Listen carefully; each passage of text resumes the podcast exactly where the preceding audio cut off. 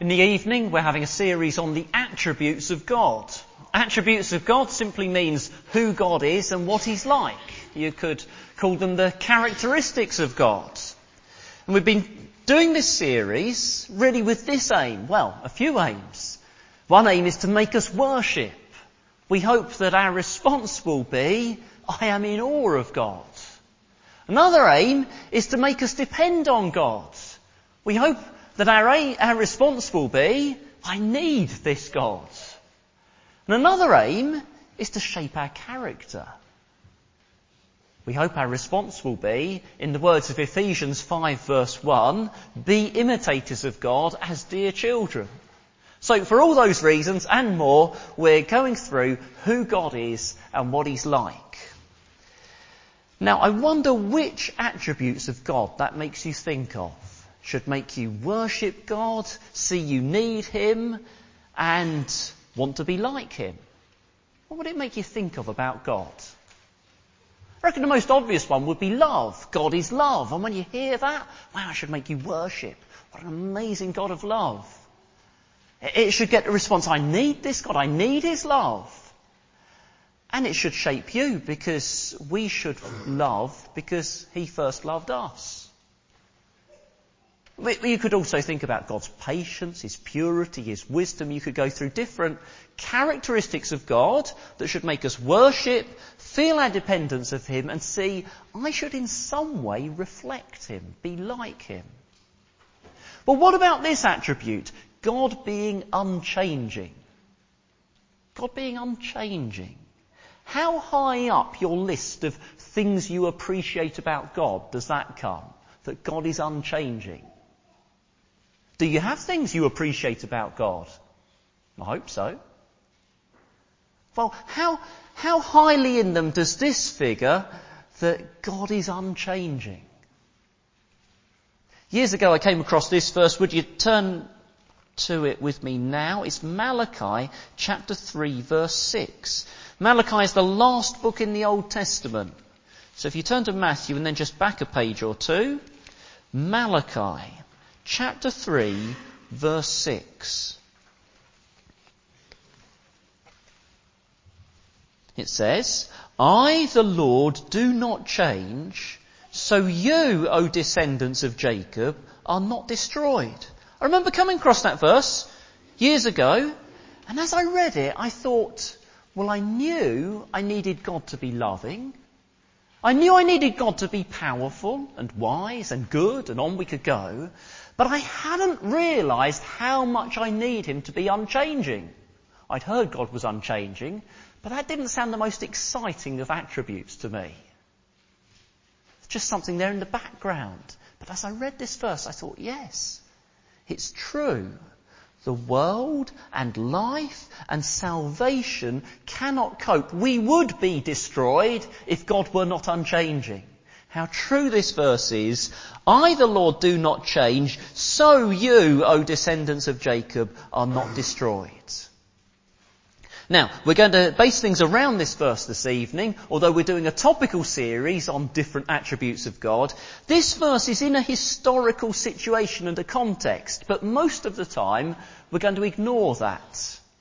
Because it is also a phrase that stands on its own as true. So we're not going to look much at what surrounds it. We will a little at the end, but most of the time we're just going to think about this statement itself, I the Lord do not change. And we're going to do this by going through some ways that God is unchanging. And each way will lead to the next one and make the next one necessary.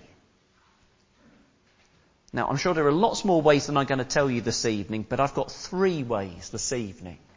Verse 6, I the Lord do not change. What does it mean? First of all, God does not change his character. His character. People change. Do you have changeable people in your life? People change moods. That can be difficult. It can be difficult when people change moods. You've got something to say to them and you're just trying to figure out. Are they in a good mood? Then I can say it. Are they not? I'll be in big trouble. And you're trying to figure out, can I say it or not? Because their mood is, un- is changeable. That makes, that makes life very difficult. I wonder if that's one reason why the New Testament emphasizes self-control as a mark of godliness. People change moods. People change over time. Things happen to cause them to change. Here's an unusual and extreme example. There was a man called Phineas Gage.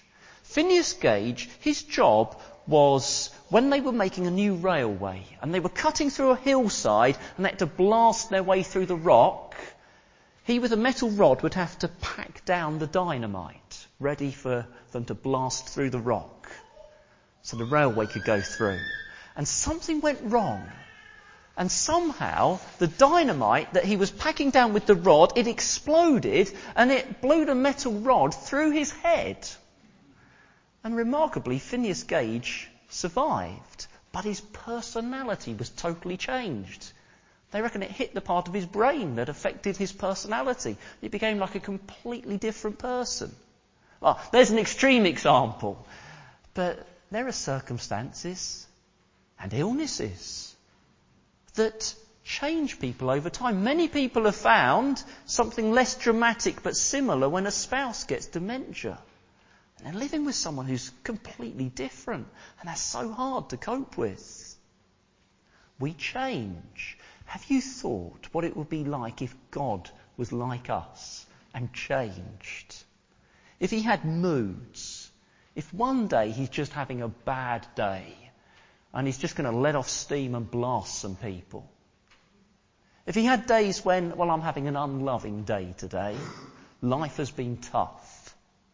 Or if he gradually changed over time, even the tiniest change over time, given his thousands of years, could lead to him being weak or grumpy or unloving so do you see why verse 6 says, I the Lord do not change, so you, O descendants of Jacob, are not destroyed. It would destroy us if God was even the slightest bit changeable.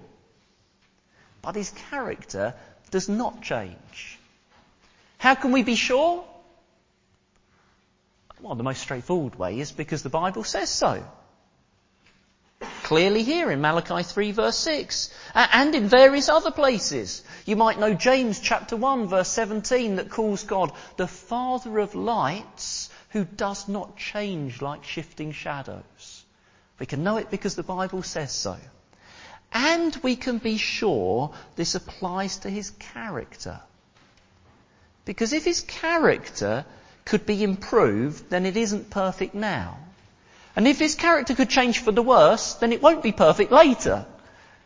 But the Bible insists he is perfect, perfectly holy and good, and his love endures forever. And we can also be sure about this because God is uncreated. He's independent. This, this comes from who He is. The Creator means He's unchanging. Uh, think about us as creatures. Why do we change? Because we're totally dependent. Phineas Gage changed because he was a creature and he was affected by outside forces. We're totally dependent all the time. Keeping alive. Children, what does keeping alive depend on? Well, air and blood and food. Running a marathon. If you're going to run a marathon, what does that depend on? Well your stage in life, I would imagine. And there might be some 90 year olds who can run a marathon, but that's pretty rare. Your stage in life. Your energy, your fitness. And then some less obvious things, ground to run on. Can't run a marathon without ground to run on. Or without gravity working, or friction working. Why do I mention those silly obvious things? Well, just to remind us, we are totally dependent we need God to keep the physical world going. But He is utterly unlike that because He's the Creator. He's completely different. He's independent. He doesn't need anything. That's why we read Psalm 102. Let me just remind you how Psalm 102 ended. It said, Psalm 102 verse 25. In the beginning you laid the foundations of the earth, and the heavens are the work of your hands. They will perish, but you remain. They will all wear out like a garment. Like clothing you will change them and they will be discarded, but you remain the same and your years never end. Created things grow old because they're dependent. We're dependent on the cells in our bodies. We're dependent on the food that we eat. We're dependent on physical processes. But the Creator doesn't change because He doesn't depend on those things. He doesn't need anything. And therefore nothing changes His character. Interestingly, I've just read Psalm 102, and those very verses are quoted in Hebrews. And do you know what Hebrews says about them? Hebrews says they are about the Son of God. Those verses that say, the heavens may grow old, but you will never change, Hebrews says they're about the Son of God. And then later it says, Jesus Christ is the same yesterday and today and forever. Now, there's something to ponder. There's something to get you to worship, I hope. Jesus Christ is unchanging. But hang on a minute, God the Son became man. That sounds like a massive change. But he didn't change his character. Now this is beyond my brain and I'm pretty sure it's beyond yours too. But my educated guess is that maybe it's because God had made man in his image that he could become man without changing his character. Whether or not that educated guess is true, this is definitely true. Whilst God the Son walked around Galilee, his character was unchanging. He was no less holy and no less wise and no less loving than he had been in heaven. And we could even say this, while he was sitting at a well side, feeling as a man weary and asking a woman to get him a drink, he was no less Almighty God. Now, we can't wrap our heads around that. But he was still fully God while being fully man. Two natures not mixed together but not divided. I'm, I'm basically saying this to, to get you, Christian brothers and sisters, to think, wow, my Saviour is more amazing than I ever realised. Unchanging Jesus. Now, let's think in a different way about this. I'm still on God's character is unchanging, but let's think a little differently because we could get the wrong impression. Because it could make God seem totally impersonal. You see, the problem is we have to judge things by our experience. And in our experience, what changes and what doesn't? But in our experience, people change. They get happy and they get sad. And for us, that's part of the experience of relationship. Whereas in our experience, what doesn't change? Rocks and walls and hard things that you can't relate to. Impersonal things. So when we hear that God is unchanging, it can give us a bit of a problem. Can we relate to this God? Is he like an unfeeling stone? Well, God is in the Bible continually described as feeling. Uh, here's one example, Hosea. It's a very vivid book full of feeling. And in Hosea, God says, my heart is changed within me. All my compassion is aroused. Or Psalm 2 says about Jesus, and remember we've heard he's unchanging, it says his wrath can flare up in a moment. But he's not angry because he's got an angry mood. Or he's not on another day loving because he's having a good loving day. He always hates sin. He always is holy. He always is love. He always is good. Sin arouses his anger and human need arouses his compassion because his unchanging character is like that. And so that means God has a dynamic living relationship with us, but it's not based on moods or changing character. You can rely on him. You can know where you are with him Because, back to our verse, I, the Lord, do not change. And he always acts according to his unchanging character. Now that leads into the second way that he doesn't change. If his character doesn't change, it means secondly, God does not change his mind. God doesn't change his mind. Children, have you ever had someone promise you something and then not do it? I hope it wasn't a parent promising a Christmas present. That'd be bad news. Maybe it was someone at school.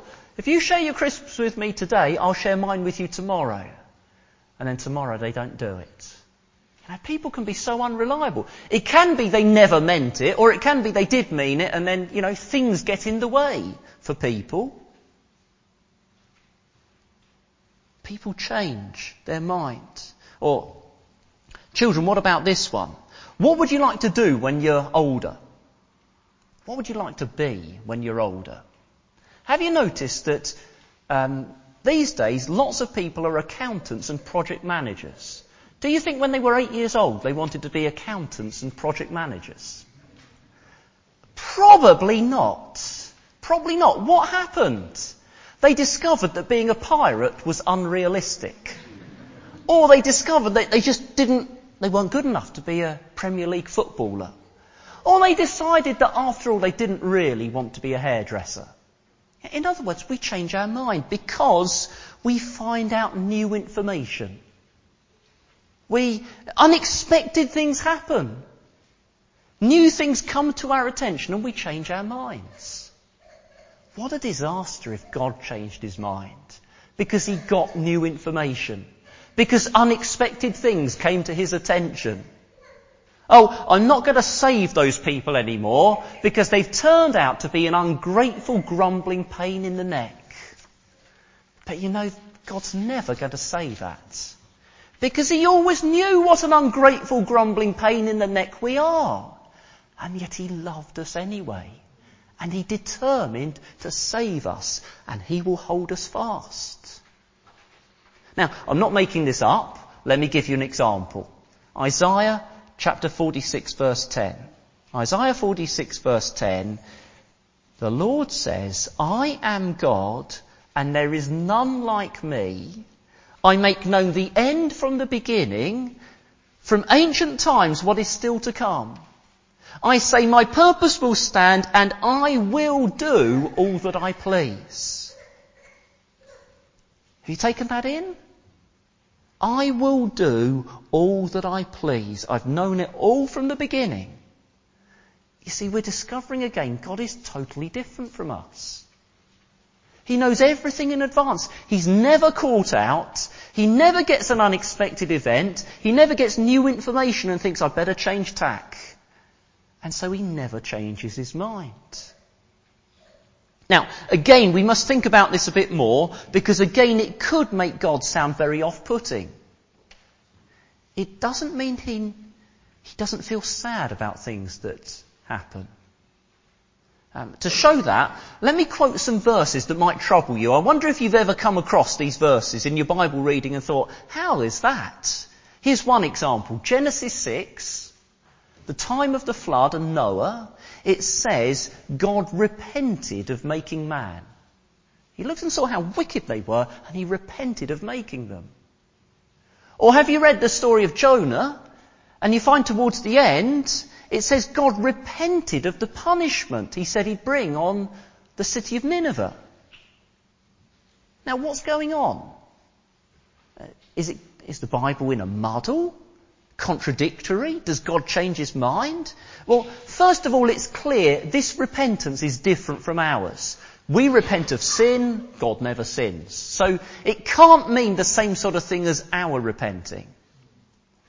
It also doesn't mean he's been caught out by an unexpected event and changed his mind. It means he was sad about the sin he saw in the world. It, it in a sense got to him. It means he was glad about the way the Ninevites listened to the message and repented. And he decided not to punish. Which, by the way, was his plan all along. That's why he sent them a prophet. It's telling us the unchanging God is not like an unchanging computer. I don't know much about computers, but I think it's a bit like this. You put in this input, that out comes that output. The computer doesn't feel anything. And it's not like that with God. You input sin, the output is judgment. You input repentance, the output is mercy. No, the Bible's saying. He's personal. And he's feeling. And he's sad over sin. And he loves mercy. And he's revealed most of all in his Son, Jesus Christ, who never changed his mind, but went to that cross reliably but as he did so, he saw sin and he felt moved with anger. And he saw human need and he felt moved with compassion. I hope you realise I'm, I'm, having to use human language here and it's not fully accurate. We just can't get this fully accurate because moved sort of implies being changed by new information. But, you know, God is just beyond our language. But we can say what, God, what Jesus saw was no surprise to him, but he didn't remain unaffected by it. And so he went to the cross. He carried on with the plan. Go and save sinners. God doesn't change his character. God doesn't change his mind. And because of that, we can also say thirdly, God doesn't change his word. Now I've realised I've got in a muddle and I used already my illustration for this, children and promises. I meant to say it here, but got in a muddle. Children, have you ever been let down by someone not keeping a promise? What a disaster if God were like that. Verse 6 of Malachi 3, I the Lord do not change, so you, O descendants of Jacob, are not destroyed. Because his character doesn't change, his mind doesn't change. And because his mind doesn't change, his word doesn't change. And that is what we need for us not to be destroyed. I'll give you an example. Ezekiel chapter 24 verse 14, God says, I am the Lord, I have spoken, it shall come to pass, I will do it. Because I've spoken, it will happen. Well, he's given his word. I will send my son to be the saviour of the world. And he's done it. And he's given his word. Whoever calls on the name of the Lord will be saved. And he does it still today. And he's given his word. I will never leave you nor forsake you and He will do it. Our lives depend on God not changing His word. Now that brings us to the conclusion. We've had God doesn't change His character, His mind, His word. And that brings us to the second half of the verse, the conclusion. So you, O descendants of Jacob, are not destroyed. I hope you've already seen we'd be destroyed if God changed. Life would just be impossible if we had an unchanging uh, God. But we can also say something more specific about this. Uh, we need to think about the context. We need to think about what was going on in Malachi 3. Uh, the people it was spoken to were sinning. They were treating God as if he was a charity case. Oh yes, we serve the Lord. Yes, uh, when we've got time. Oh yes, we do sacrifices to the Lord with our leftovers, with the less good things. We'll keep the best for ourselves. And God calls them here Jacob. He's saying to them, you're just like your father Jacob. In fact, literally verse 6 is, so you, O sons of Jacob. Like father, like son, you're just like your father. What was Jacob like? Children, do you know the story of Esau and Jacob? What was Jacob like? He was a trickster. He'd even disguise himself to trick his father and get stuff out of him. What a selfish man. And God's saying, you're just like your father Jacob. And you deserve to be punished. But you're also children of Jacob in this sense God says, I gave my word that children of Jacob would be my people and I would be their God. And because I don't change, you can still rely on that promise. And so if you were to read through Malachi, you'd find, particularly in chapter 3, God says to them, I am going to discipline you. I'm going to teach you the hard way because you've not been listening to me. You're going to get a lot of trouble, but you won't be destroyed because I don't change. And so my promise is still true. I am your God and you are my people. You won't lose my love. In fact, I'm disciplining you because I still love you. Now, do you see the relevance to us? Fellow Christian, if you're trusting the Lord Jesus, do you see something very similar for you? It doesn't rely on a relationship with Jacob. It needs a relationship with Jesus. God has given his promise to all who are trusting Jesus as Saviour and following him as Lord. Uh, maybe that's not you yet. I don't presume everyone here is. Are you trusting Jesus as Saviour and following him as Lord? You could now. And then this promise would rely, would apply to you. God promises this. He says, if you keep sinning, I will discipline you. If you don't listen, I will teach you the hard way. But you won't be destroyed. You won't be abandoned. You won't lose my love. In fact, I'm disciplining you because I love you. Nothing can separate you from the love of God that is in Christ Jesus. And that promise won't change because I, the Lord, do not change. Do you see how the verse hangs together? It's because he doesn't change, we are not destroyed. Now I must end with something slightly different. Well, it's the same really, but it's looking from the other side. I quoted a few minutes ago Ezekiel 24. Do you remember it? Ezekiel 24, God says, I am the Lord, I have spoken, it shall come to pass, I will do it. If you went back to the context and looked what God was speaking about there, you'd find it was about God judging people who wouldn't turn from their sins. And he says, I've spoken a warning and I will do it if you don't repent. If you don't turn and trust me, I will carry out my warning. If that's you this evening, if you're still carrying on your way and you won't turn to Christ's way, you're in dire need. You urgently need to change. Trust God and do what He says because He does not change. He does not change that word of warning. And if you don't change, if you don't turn from your sins to the Lord Jesus, that word of warning, it will happen, and he will judge you.